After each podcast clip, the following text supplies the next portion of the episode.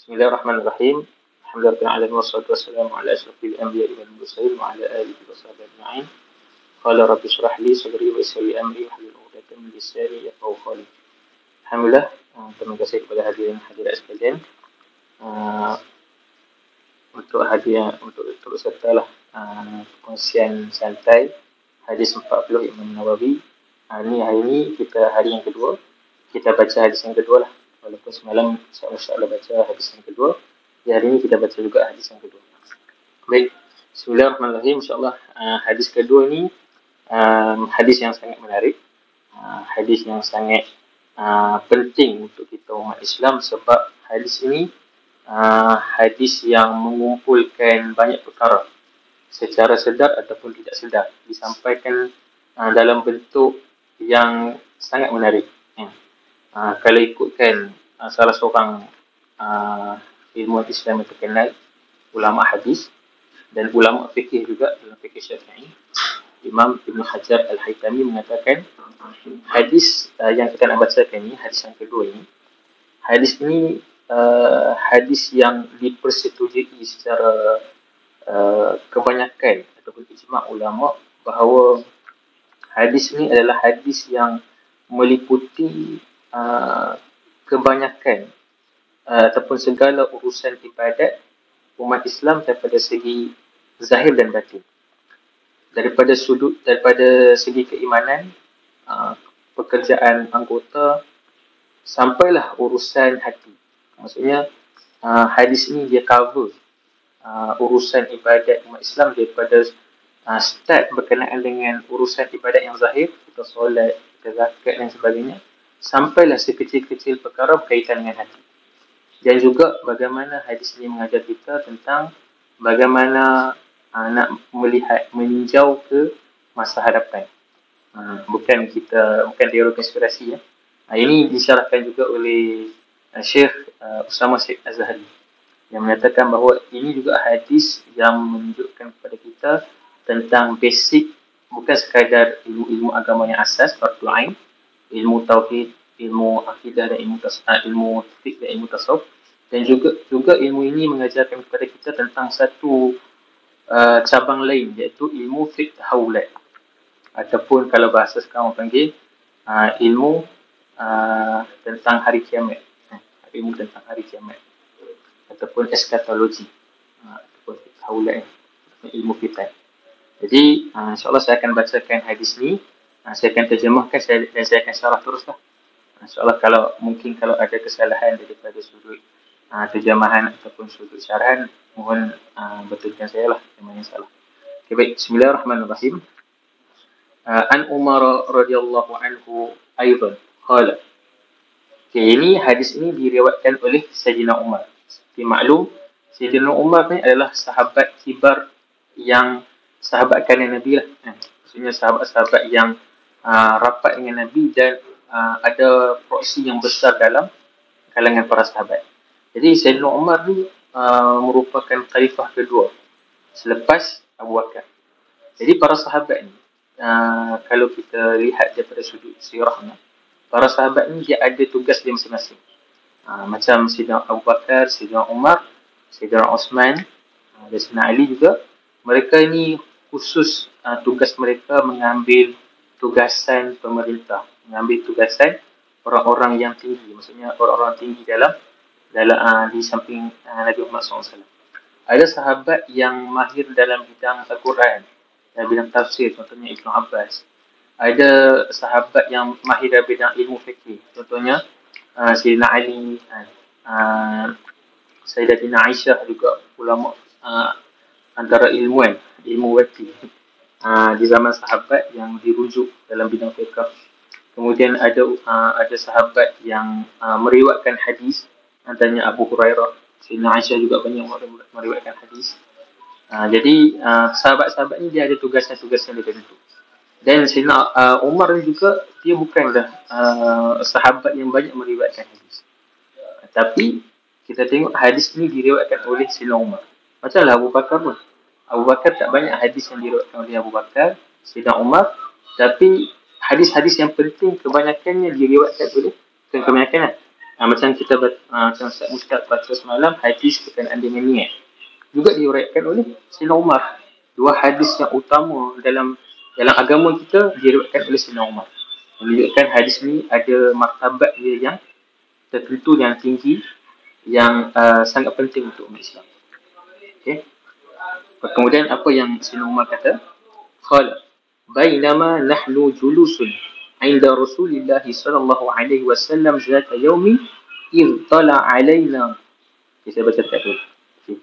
Apa yang Sina Umar kata? Sina Umar kata, saya terjemahkan dalam bahasa yang mudah faham lah. Sina Umar kata, okay. pada suatu hari, kami ni bersama duduk dengan Rasulullah. Ha, bainama nahnu julusun inda Rasulillah. Ha, ketika mana tu ha, satu hari ni kami duduk bersama Rasulullah. Jadi ada ulama mensyarahkan bagaimana cara duduk para sahabat ni. Ha, ada dikatakan ulama mensyarahkan para sahabat ni bersama dengan Rasulullah ha, dalam bentuk bulatan. Ada yang mensyarah dalam bentuk lihat lah. Bulatan. Tahu. Ada yang menyatakan dalam bentuk ladang kuda. Ha, bermaksud Rasulullah duduk tengah. Para sahabat ni berada di sekeliling Rasulullah SAW.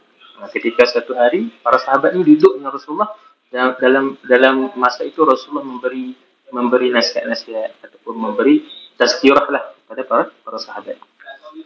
Zat yaumin iz tala alaina rajul. Dan kemudian bila kami duduk-duduk dengan Rasulullah ni datang seorang lelaki uh, tala alaina rajul. Datang seorang lelaki sebab apa dikatakan rajul? Sebab rajulul mubham. Tak kenal rajul ni siapa dia? Yang datang kepada mereka ni daripada kalangan para sahabat sudah tentu Sayyidina Umar akan sebut nama dia. Kan? Contohnya tala alaina Mus'ab contohnya. Sebut tala alaina uh, Osman kan? Tapi disebut kat sini rajulun sebab apa? Tak kenal siapa dia lelaki ni. Okey kemudian barulah uh, Sayyidina Umar sebut kriteria-kriteria yang ada pada lelaki tersebut. Uh, Sayyidina Umar kata apa? Tala alaina rajulun shadidu bayadhi siyabi شديد سواد شعري لا يرى عليه أثر السفر ولا يعرفه من أحد okay. apa yang disyarah uh, kebanyakan syarah ni saya ambil daripada uh, guru guru kami di Al Azhar antaranya Syekh uh, Yusri Jabar uh, Syekh Yusri uh, Syekh Yusri Rusdi okay. apa yang kita boleh ambil dari sini uh, Siloma kata telah datang kepada kami seorang lelaki. Syadidu bayar di siyabi.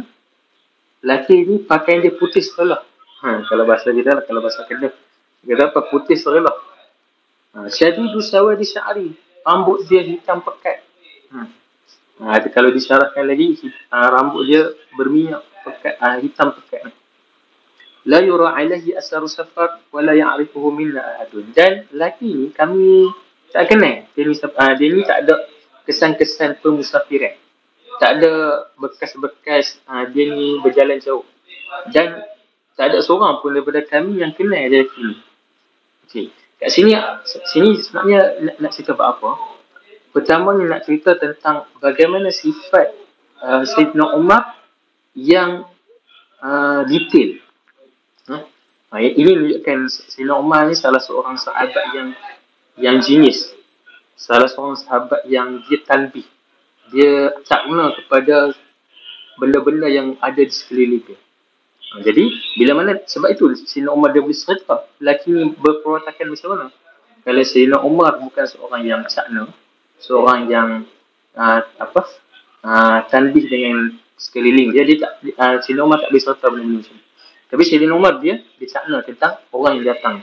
Sebab apa? Orang ni orang yang datang ni dia datang dalam keadaan yang pelik. Sebab apa? Yang pertama, uh, Sinoma kata syadi tu bayar disiabi. Uh, lelaki ni datang dalam keadaan putih, pakaian putih. Uh, ini disyaratkan oleh para ulama. Antaranya ulama-ulama uh, yang membacakannya di sini. Tentang bagaimana adab-adab uh, untuk menuntut ilmu. Antaranya apa? Memakai pakaian putih. Uh, bukan sekadar putih saja. Memakai pakaian yang bersih dan kemas. Ha, ini ini antara ciri-ciri untuk kita menuntut ilmu lah. Janganlah datang kelas, ha, pakai tempat samping, tak mandi kan. Tapi nak masuk dalam majlis ilmu. Ha, ini salah satu cara untuk kita menghormati majlis ilmu sendiri dengan berpakaian kemas. Bayar di siang. Kemudian syadidu sawa di sya'ri. Ha, Ha, ini juga menunjukkan kekemasan yang ditunjukkan oleh orang lelaki tersebut. Kan? Dia sikat rapi rambut dia. Kemudian disyaratkan oleh Sri ini menunjukkan ciri-ciri penuntut ilmu untuk menuntut ilmu dalam waktu umur yang muda. Ha, bukan tunggu tua baru nak mengaji. Tapi tak ada masalah pun. Dia tetap satu benda yang dipuji. Cuma ini ditunjukkan oleh lelaki tersebut datang keadaan menuntut ilmu dalam umur yang muda sebab umur yang muda ni otak cerdas lagi otak cepat pick up jadi senang untuk dia belajar okey kemudian la yura alaihi asaru safar laki ni tak ada tanda-tanda. Dia ni bermusafir jauh. Wala ya'rifuhu minna ahadun. Dan kami seorang pun tak tak kenal lelaki tersebut. Ha, sebab okey uh, ciri-ciri ni dia menarik sebab apa?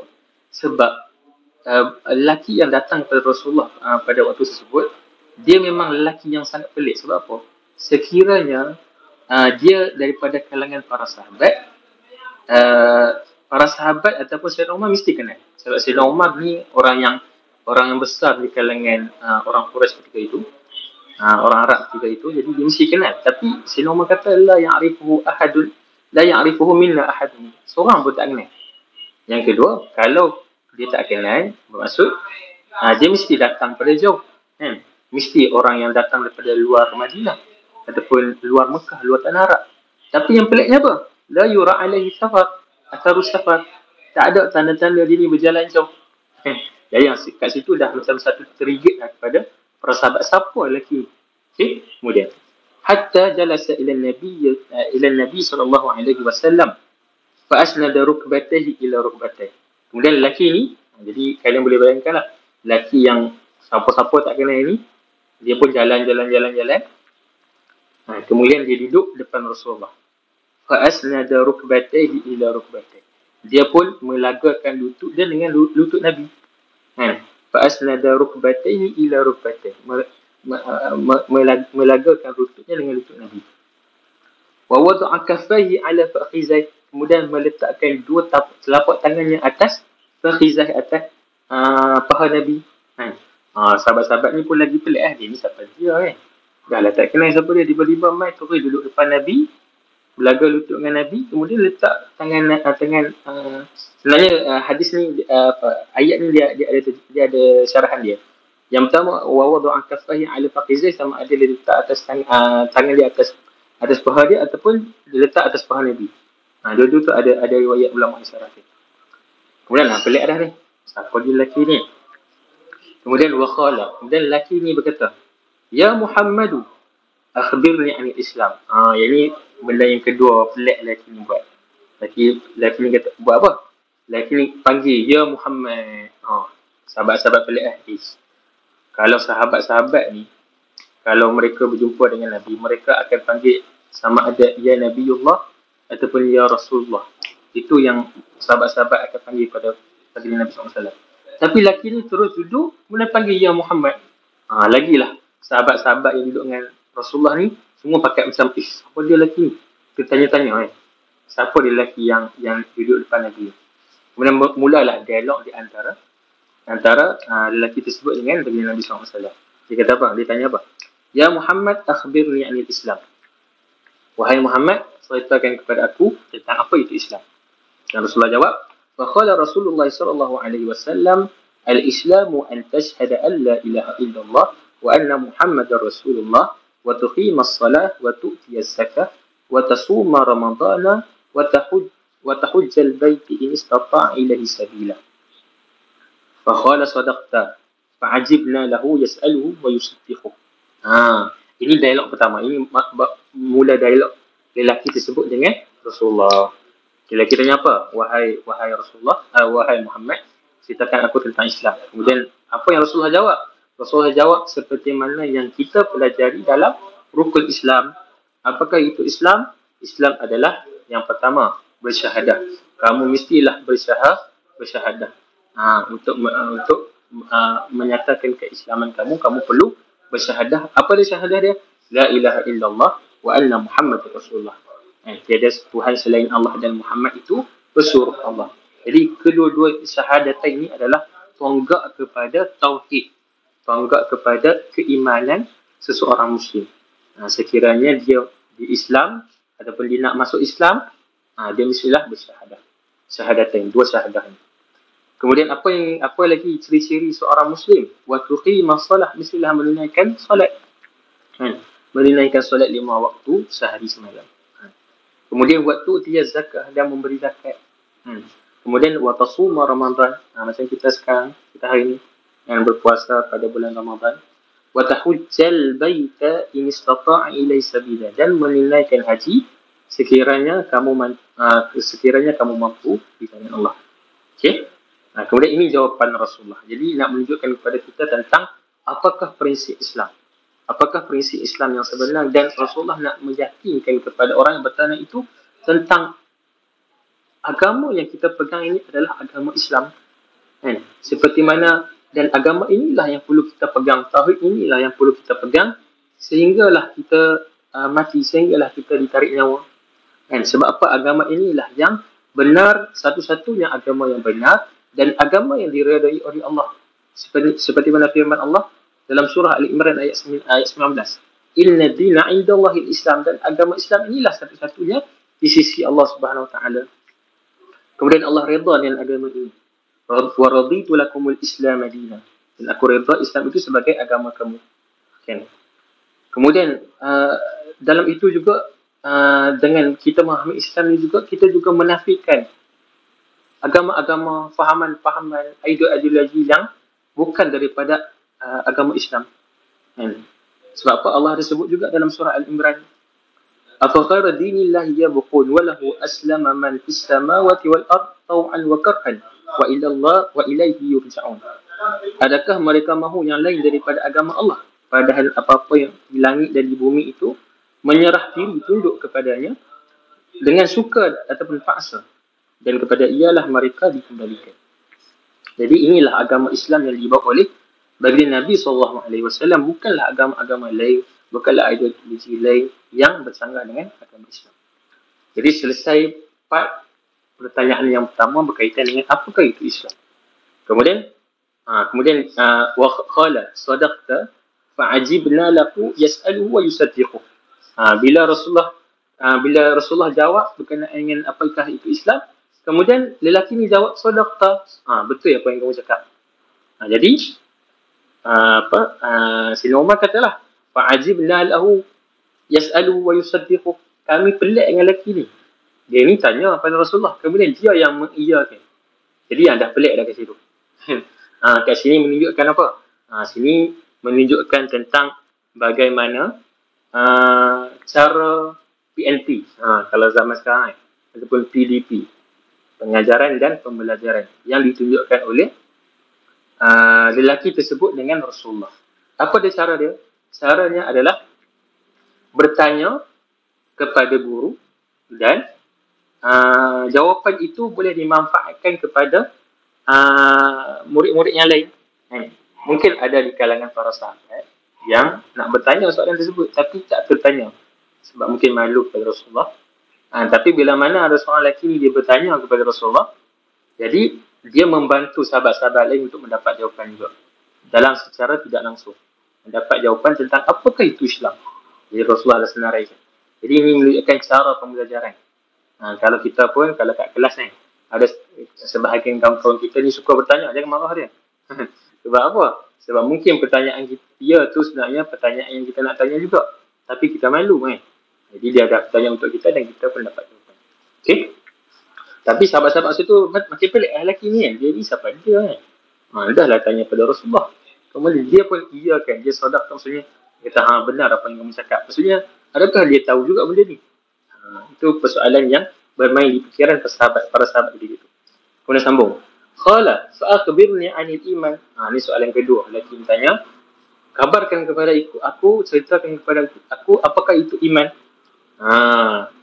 Qala an tu'mina billahi wal wa malaikatihi wa kutubihi wa rusulihi wal yawmil akhir wa tu'mina bil qadri khairihi wa syarrihi.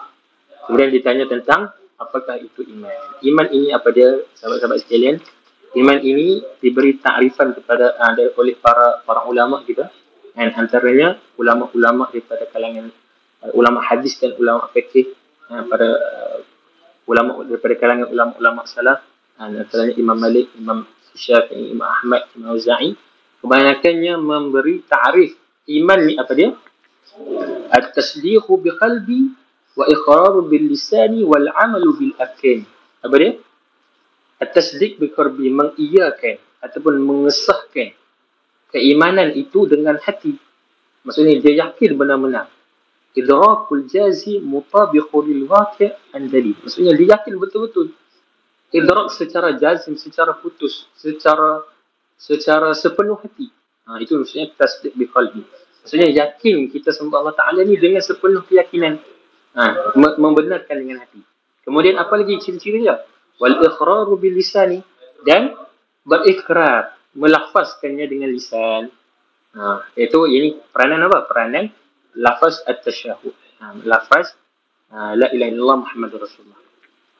Kemudian yang terakhir wal amalu bil arkani ataupun kalau ulama lain mensyarahkan wal amalu bil jawarih atau beramal dengan al arkan dengan sekalian-kalian rukun ataupun beramal dengan anggota badan ha, bukan semata-mata kita beriman dengan Allah Taala beriman dengan beriman kepada agama tanpa kita mengamalkannya ha, jadi keimanan dan amal itu perlu dah disatukan perlulah seiring ha, barulah dikira sebagai orang yang orang yang beriman Okey. Kemudian apa yang Rasulullah jawab? Ha, apakah itu iman? Rasulullah jawab, pertama beriman kepada Allah. Eh, beriman kepada malaikat ini lah rukun iman yang kita belajar waktu sekolah sekolah rendah dulu kan, yang kecil-kecil dulu. Apa dia? Beriman kepada Allah, beriman kepada malaikat, beriman kepada kitab, beriman kepada Rasul dan beriman kepada hari akhirat dan yang terakhir beriman kepada qada al-qadar baik dan buruk. Hmm? Jadi ini uh, secara iman yang perlu kita percayai secara holistik, secara menyeluruh. Ada setengah orang dia dia beriman kepada Allah okey, beriman kepada Rasul okey, beriman kepada kitab okey, hari akhirat okey, malaikat okey. Tapi dia jam kat mana? Dia jam dekat beriman kepada qada dan qadar. Ha, ini ke, kebanyakannya masalah praktikal umat Islam sekarang. Ha, dia dia tahu dia yakin bahawa Allah itu Allah uh, uh, menyembah Allah Taala, yakin Allah itu esa dan sebagainya tapi gagal dalam nak menerima takdir. Ha, dia tak boleh terima dia ni miskin, dia tak boleh terima dia ni uh, dia ni tak uh, tak dapat anak contohnya. Dia tak boleh terima uh, takdir ataupun khadar-khadar yang diberikan kepadanya, ujian-ujian dia, dia tak boleh terima. Jadi itu semua itu termasuk dalam keimanan. Ha, sebab itu disebutkan oleh Rasulullah dalam hadis ini menerima khadar dan khadar dengan sepenuh hati. Kan? Menerima apa yang Allah ujikan kepada itu kita itu dengan sepenuh hati. Dan tak semua orang yang beriman dia boleh terima apa yang Allah takdirkan kepada dia.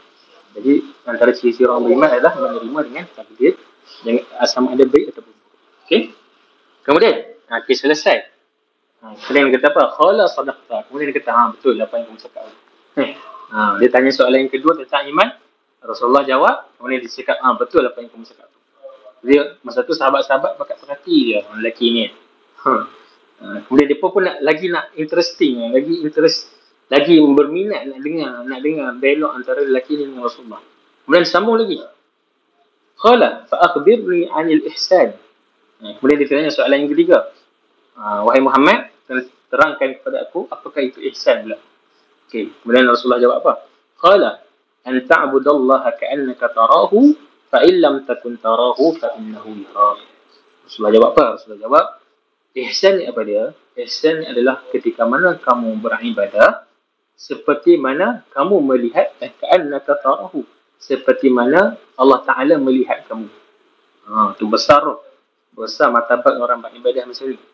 Dia merasakan bahawa Allah melihat dia. Inilah dinamakan sebagai mur, uh, uh, uh, sebagai uh, mukharrabin atau uh, murakhabin merasakan diri itu sentiasa diperhatikan oleh Allah Taala. Kamu beribadah seperti mana ka'annaka tarahu. Eh bukan. Seperti mana kamu melihat dia. Ha.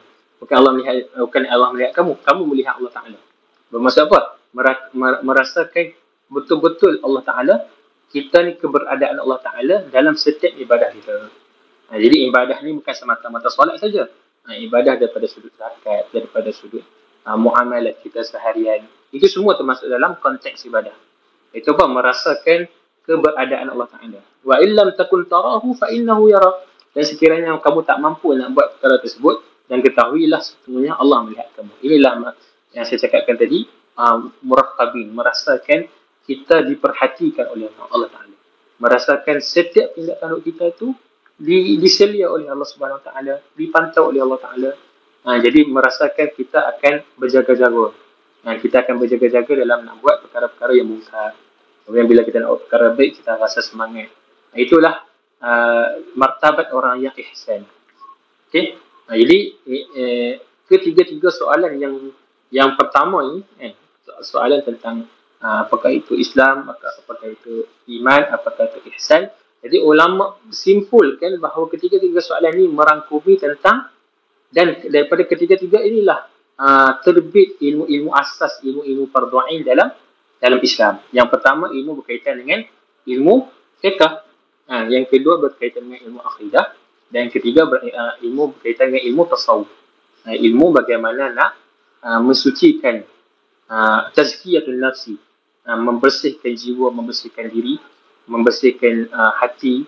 Uh, itu semua terangkum dalam ilmu tasawuf. Jadi daripada daripada hadis ni uh, terbit ilmu-ilmu yang asas kepada umat Islam untuk belajar. Itu ilmu akidah berkaitan dengan keimanan, kemudian ilmu fiqh berkaitan dengan hal ehwal ibadah kita daripada kita bangun tidur sampailah kita tidur balik dan yang terakhir berkaitan dengan penjagaan jiwa, penjagaan hati. Semuanya komplit disebut dalam hadis ini. Kemudian laki sebut apa? Khala. Uh, khala fa akhbirni 'an as-sa'ah. Ini soalan yang terakhir. Wahai Muhammad, akhbirni anis sa'ah. Ceritakan kepada aku apakah itu as-sa'ah. As-sa'ah ni apa? Hari akhirat. Jadi, kabarkan kepada aku, aku uh, sebenarnya uh, yang nak ditanyakan oleh lelaki tersebut adalah adalah bila berlakunya hari kiamat. Ha, bilakah berlakunya hari kiamat? Jadi, Rasulullah jawab apa? Mal mas'ulu anha bi'a'lama minas sa'ili. Uh, Rasulullah, Rasulullah kata, Ha, orang yang bertanya itu lebih tahu daripada orang yang ditanya. Ya. Mal mas'ulu anha bi'a'lama minas sa'il. Ha, jadi sebenarnya dalam dalam jawapan ni uh, kita terjemahkan sebagai maksudnya apa? Rasulullah mengatakan bahawa Jibril tahu uh, uh, Rasulullah tak tahu. Tapi sebenarnya syarah yang sebenar adalah bukannya malaikat tahu, uh, malaikat betul lah. Laki ini tahu, uh, Rasulullah tak tahu dah. Maksudnya Rasulullah nak maksudkan adalah mal mas'ulu anha bi'a'lama min as-sa'ili maksudnya apa? Kamu tahu bahawa kita dua-dua orang tak tahu. Ha. Kamu tahu soalan ini sebenarnya soalan yang uh, hanya Allah Taala saja tahu tentang tentang hari kiamat. Ha, tak ada siapa tahu. Maksudnya apa? Bukan nak kata apa? Kamu tahu dan aku tak tahu. Tak. Kamu lebih tahu tentang perihal soalan ini bahawa hal ehwal berkenaan hari kiamat tak ada siapa yang tahu. Kan? Kecuali Allah Allah Taala. Allah Taala saja yang tahu berkenaan dengan dengan hari kiamat. Sebab apa? Ada uh, dalam surah al-a'raf. Yas'alunaka 'anis sa'ah uh, yas'alunaka 'anis sa'ati ayyana mursaha qul inna ma 'ilmuha 'inda rabbi la yujalliha liwaqtiha illa hu Allah Ta'ala berfirman dalam surah Al-A'raf. Mereka akan bertanya kepada engkau tentang hari kiamat. Bilakah datangnya? Katakanlah, hanya pengetahuan mengenainya adalah di sisi Tuhanku. Tidak ada yang dapat menerangkan dia pada waktunya kecuali Allah Ta'ala. Jadi nak menunjukkan kepada kita apa? Ah, ada yang geng-geng konspirasi ni. Geng-geng konspirasi kan. Ah, geng-geng eh, apa, konspirasi Illuminati ni yang menebak-nebak tarikh-tarikh hari kiamat. Ha, sebenarnya dia tak tahu. Ha, itu kesimpulannya. Siapa-siapa yang buat kepala tahu yang yang uh, apa uh, mereka reka berita uh, macam misalnya kan masa masa zaman kita kecil-kecil dulu kan kecil lah waktu kita sekolah menengah kan ha, dia orang kata tahun 2012 ni nak kiamat ni tahun 2012 ha, semua pakai risau weh oh macam mana ni tak kahwin lagi kan ha, ada kawan saya lah masa tu kan tak kahwin lagi nak kiamat lah macam mana ni Ha, itu semua hanyalah uh, teori-teori yang tidak tidak melepati realiti. Sebab apa? Apa yang kita faham, apa yang kita pegang adalah hal ehwal bila mana hari kiamat itu tidak ada siapa yang tahu. Hatta bagi Nabi SAW pun tak tahu. Jadi bila Rasulullah tak tahu, takkanlah kita nak mana-mana buat tahu. Tidak. Eh? Ha, kita lagi lah lemah. umat umat Nabi Muhammad sendiri yang lemah iman yang tak ada ilmu sebanyak mana pun tapi bagaimana kita boleh tahu hari kiamat jadi ini menyanggah golongan teori konspirasi yang nak menakut-nakutkan umat Islam dengan kehadiran hari kiamat sebab itu bila mana ditanyakan hari kiamat seperti mana yang dijawabkan oleh Syekh hari Jumaah bila ditanyakan kepada kepada beliau uh, tentang Al-Mahdi, tentang Imam Mahdi, tentang hari kiamat, uh, apa yang apa yang dia jawab oleh Syekh Ali Jumaah? Saya jawab menjawab, uh, kita bukanlah umat yang menunggu. Uh, kita bukannya umat yang nak tunggu saja Imam Mahdi. Uh, tunggu saja nak jadi tentera Imam Mahdi kan. Tunggu bila lah datang Imam dah. Kita bukan umat seperti itu. Kita adalah umat yang bekerja keras, beramal untuk hari kemudian. Ha, sama ada hari kemudian itu bermaksud hari akhirat nanti iaitu beramal untuk kita tuai di hari akhirat ataupun kita kita bekerja untuk hari esok kan kita bekerja uh, untuk kita survive bukan semata-mata kita menyerah kepada takdir semata-mata tunggulah Imam Mahdi datang barulah kita Islam akan naik balik ada kita bukan umat umat seperti itu okey jadi itulah jawapan Rasulullah SAW kepada yang bertanya kemudian Ha, dah, dah, dah Rasulullah jawab, jawab macam tu. Laki ni bertanya, Khala, fa'akhbirni an, an amaratiha. Jadi, tak tahu bila. Okey, sekarang aku nak tanya, apakah petanda-petanda dia? Ha, ini soalan betul. Ha, ini soalan yang tepat.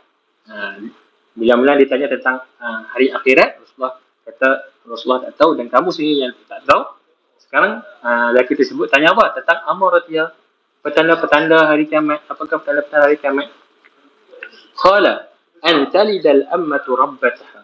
Wa an taral hufata al-urata al-alata ri'a'isya'i yatatawwaluna fil bunyan. Ha, kat sini Rasulullah sebut dua saja. Dua saja petanda. Eh? Jadi petanda hari kiamat ni ada dua. Macam saya sebut tadi ha, tentang hari akhirat ni daripada hadis ini juga lahir satu ilmu dinamakan ilmu fiqh tahawulat ataupun ilmu fitan. Ha, ataupun ha, sebut sebagai ha, apa? Apa saya sebut tadi? Ilmu tentang hari kiamat lah. Ya.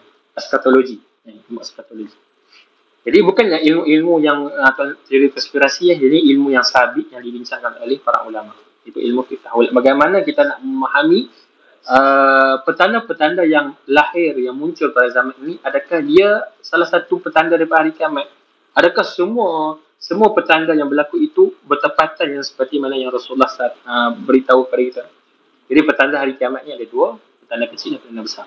Jadi yang Rasulullah sebut ni termasuk dalam petanda-petanda petanda-petanda kecil. Itu yang pertama apa dia? Rasulullah sebut antalidal ammatu rabbataha. Seorang amah, seorang hamba perempuan yang melahirkan tuan dia. Ha, jadi uh, sebenarnya uh, ulama ada syarahkan uh, syarahkan uh, syarahkan apa petanda ini. Uh, kalau terjemah uh, literalnya seorang amah, seorang hamba perempuan yang melahirkan tuan dia. Bagaimana kita nak faham? Okay, antaranya ulama masyarakat ada beberapa tafsiran. Syarahan. Yang pertama, uh, syarah yang pertama adalah um, bahawa hamba-hamba akan melahirkan raja-raja yang mengendalikan negara. Okay, bermaksud apa? Uh, ketika mana uh, berlaku futuhat, ini disyarahkan oleh para ulama ketika orang berlakunya futuhat, pembukaan negara-negara Islam ketika itu, jadi uh, uh, Islam ketika itu uh, ada yang uh, ada masa tu ada ada lagi uh, hamba-hamba ni. Kemudian hamba-hamba ni mereka melahirkan seseorang lelaki dan lelaki itu kelak akan jadi raja. Uh, akan jadi raja dekat kawasan tersebut.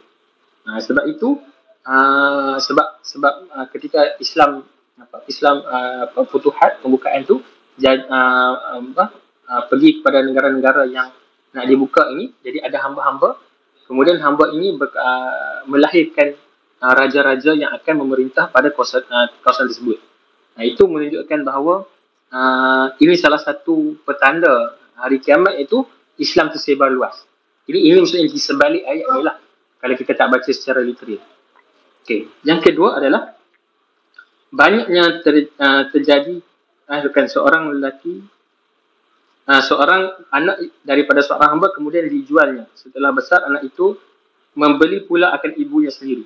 Ha. Uh, ini kompleks sikit lah. Ini mungkin zaman ketika mana zaman ada penghambaan itu. Uh, seorang anak ni uh, dia dijual kemudian bila dia besar dia pula beli mak dia. Uh, ataupun beli ibu dia. Dia jadilah tuan kepada ibu dia. Okey? Dan yang ketiga adalah ini yang paling masyhur lah yang yang, yang disyarahkan iaitu uh, dah semakin ber, semakin luas semakin semakin membiak uh, golongan-golongan yang dirhaka kepada ibu bapa iaitu ketika mana uh, seorang anak ni merasakan dia adalah tuan. Uh, suka perintah mak dia. Kata mak buat tu mak. Mak buat ni mak. Eh apa? Nak ni? Nak tu? Ha jadi macam-macam lah. Dia merasakan dia tuan. Tak habis ditegur kan. Ha, pantang ditegur ha, mak pula mak dengan mak dengan ayah ni pula kena kena kata kena jaga hati anak. Tak mau hati anak terluka kan. Kena jaga kena jaga perkataan. Tak mau tak mau bagi terhentak hati anak kan jadi mak dengan ayah pula rasa martabatnya di, di, di, di, dijatuhkan. Kan? Sebab apa nak jaga hati anak? Sebab anak ni tak kisah dah pasal mak ayah. Itu semua petanda-petanda yang menunjukkan bahawa semakin hari akhirat ni semakin dekat anak derhaka ni semakin semakin banyak. Okay? Kemudian uh, uh, yang petanda yang kedua disebut oleh Rasulullah iaitu uh, ketika mana uh, wa antara al-hufat al-urat al-alata ri'a asya'i yatatawwaluna fil bunyan. Kemudian apa yang Rasulullah cakap kata uh, pengembala kami kamu akan melihat uh, orang-orang yang tidak berpakaian, tidak berkasut, miskin, pengembala kambing menegakkan dan meninggikan binaan. Okey, ini apa yang di sebalik ayat ini? Petanda ini merujukkan kepada uh, semakin kita berada di akhir zaman, orang-orang cepat kaya. Bermaksud ha, asalnya kita nampak dia ke, apa kedanaan, miskin. Tiba-tiba terus jadi kaya. Ha, terus cepat sangat menjadi kaya. Ha, asalnya kita tengok dia pakai copat sampingnya. Tiba-tiba jadi terus jadi jutawan. Ha, itu antara petanda-petanda hari kiamat. Ini daripada hadis yang sahih ni. Ha, kita baca ni bukannya baca riwayat-riwayat. Ada apa? Ha, kilikan-kilikan. Mana ada? Ini memang Rasulullah sebut. Jadi ada juga yang di, yang yang saya baca antara syarahnya uh, kita boleh lihat yang berlaku kat Dubai sekarang ni. Dubai ni. Bagaimana negara Arab yang miskin dulu kan beberapa tahun semenjak ini terus menjadi negara yang kaya raya. Sekejap je. Kan daripada uh, uh, berada negara di di di Parang Sahara kan. Kemudian sekarang menjadi negara tumpuan satu dunia. Uh, artis-artis ke pemain bola sepak semua berebut-rebut nak uh, nak nak apa? Uh, nak melancung ke sana sebab dah mewah sangat. Okey. Okey, ha, itu yang yang dijawab oleh Rasulullah tentang amarah, tentang uh, apa? petanda-petanda hari kiamat. Okey. Sikit ya. Kemudian falabithtu maliyan summa khala ya Umar atadri man as-sa'il qultu Allah wa rasuluhu a'lam. Okey, falabithtu maliyan. Okey, kat sini apa yang kita boleh ambil daripada ayat yang ringkas dah. Falabithtu maliyan. Kemudian ia pun berlalu pergi. Summa khala. Ya um, ya Umaru atadri man sa'il? Okey. Falabis tu malinya ni juga uh, ulama ada syarahkan iaitu setelah mana lelaki ini berlalu pergi para sahabat seorang pun tak tanya pasal lelaki tersebut pada Rasulullah. Uh, dah berlalu, berlalu beberapa hari dalam tiga ke empat hari para sahabat yang perhatikan situasi tersebut semua pakai macam diam saja tak tanya Rasulullah. Ini menunjukkan adab yang sangat tinggi para sahabat kepada Rasulullah. Mereka tak bertanya melainkan Rasulullah akan mulakan pertanyaan. Ha, nak menunjukkan pun takut, takut-takut uh, mereka tersilap tanya. Ha, berbeza dengan budaya kita sekarang eh. Apa-apa yang berlaku, ingat tu, dia, dia ingat dulu. Eh, dia akan bising dulu. Oh, siapa dia lelaki Oh, siapa dia? Semua pakai pakai pakai lo apa? Membawang sama-sama eh. Ha, kalau kalau lah terjadi situasi tadi tu kepada kita, kan? Kita masing-masing pakai pakai dua hibuk. Eh, siapa lelaki ni? Kemudian viral kan? Ha, kemudian viral kan? Oh, siapa lelaki ni tiba-tiba datang kan? Siapa pun tak kenal ni. Kemudian datang duduk depan Rasulullah. Kemudian panggil pula Rasulullah Muhammad kan? Ni lelaki nak kenal ni. Kemudian viral kan? Itu sifat umat sekarang. Tapi sahabat masa tu sangat beradab. Mereka diam saja kan? Mereka tak kecoh. Ha, sehinggalah Rasulullah tanya, Khala ya Umaru atadri man sa'il? Rasulullah tanya, wahai Umar, ha, kamu tahu tak siapa yang lelaki yang tanya yang itu tu? Dua tiga hari lepas tu siapa dia? Ha, siapa yang bertanya soalan kepada aku beberapa soalan itu? Qultu Allah wa rasuluhu a'lam. Ha, inilah adab yang ditunjukkan pada oleh Sayyidina Umar. Ha, ha, maksud apa? Allah wa rasuluhu a'lam. Hanya Allah dan Rasulnya saja yang tahu tentang apa yang berlaku siapakah lelaki tersebut. Ini adab yang ditunjukkan oleh Sayyidina Umar tentang bagaimana mereka para sahabat ni tak buat-buat pandai. Kan? Ha, jadi apa yang Rasulullah tanya mereka tahu. Mereka tidak akan walaupun mereka tahu pun mereka mereka uh, akan anggap perkara itu banyak benda lagi yang mereka tak tahu. Jadi sebab itulah para sahabat kalau kalian baca mana-mana hadis pun sekiranya Rasulullah jawab, tanya kepada para sahabat, para sahabat akan jawab Allah wa Rasuluhu alam. Uh, Allah dan Rasulnya yang lebih mengetahui. Mungkin kami tahu, tapi ilmu kami tak mencukupi seperti mana ilmu Allah dan ilmu Rasul. Jadi itulah jawapan yang dijawab oleh Sayyidina Umar. Khala. Kemudian Rasulullah menjawab fa innahu jibrilu atakum yuallimukum dinakum lelaki tersebut siapa dia itulah jibril yang datang kepada kamu dan mengajarkan kepada kamu agama kamu jadi kat sini nak menunjukkan tentang bagaimana proses pembelajaran pengajaran dan pembelajaran itu ditunjukkan oleh malaikat jibril. Yang mana malaikat jibril ini datang dalam uh, dalam rupa manusia. Uh, jadi malaikat jibril taklah walaupun dia nak datang mengajarkan kepada para sahabat mereka juga tak datang dalam rupa yang asli kan? Ini menunjukkan bahawa hikmah kan? itu menyerupai lelaki ha, semua ha, dan ha, apa? Selain itu antara salah satu ha, ciri-ciri malaikat ni adalah takhalluqu bi khalqin hasanah ha, mereka ini boleh merupa dengan rupa yang indah-indah ha, dia naknya dia ada satu kesamaan di antara malaikat dengan jin jin takhalluqu bi, bi khalqin uh, sayyi'ah Ha, jin ni boleh merupa juga. Tapi dia merupa merupa yang sangat jelek. Sangat hodoh. Jadi malaikat ni dia boleh merupa dengan rupa yang sangat sangat indah. Sebab itu yang yang datang kepada para sahabat itu ciri-ciri fizikal dan kriteria dia semuanya kriteria yang baik-baik. Jadi uh, Rasulullah jawab Jibril yang datang kepada kamu untuk mengajarkan kepada kamu agama kamu. Apakah agama kamu itu? Itulah merangkumi tentang tiga perkara yang asas, fardul ain, tentang apa itu akidah, apa itu fiqh, apakah itu tasawuf, apa itu tazkiyatun nafsi. Kemudian uh, inilah ditambah oleh uh, Syekh Syekh uh, Syekh uh, Usama Syed Az-Zahri tentang bagaimana uh, Rasulullah dan Jibril mengajarkan kepada umat Islam untuk untuk long vision, maksudnya berpandangan jauh. Kan? Maksudnya melihat bukan semata-mata kita ber, uh, orang yang mengamalkan agama ini semata-mata tahu solat, tahu beribadah saja, tahu bermuamalah saja. Tapi kita mesti ada satu pandangan jauh tentang apakah itu hari kiamat. Kan? Tentang apa yang berlaku uh, di masa hadapan. Nah, kemudian Rasulullah dah, dah bagi sign dah. Dah bagi petanda apa yang berlaku di, di akhir zaman. Apa yang berlaku di masa hadapan.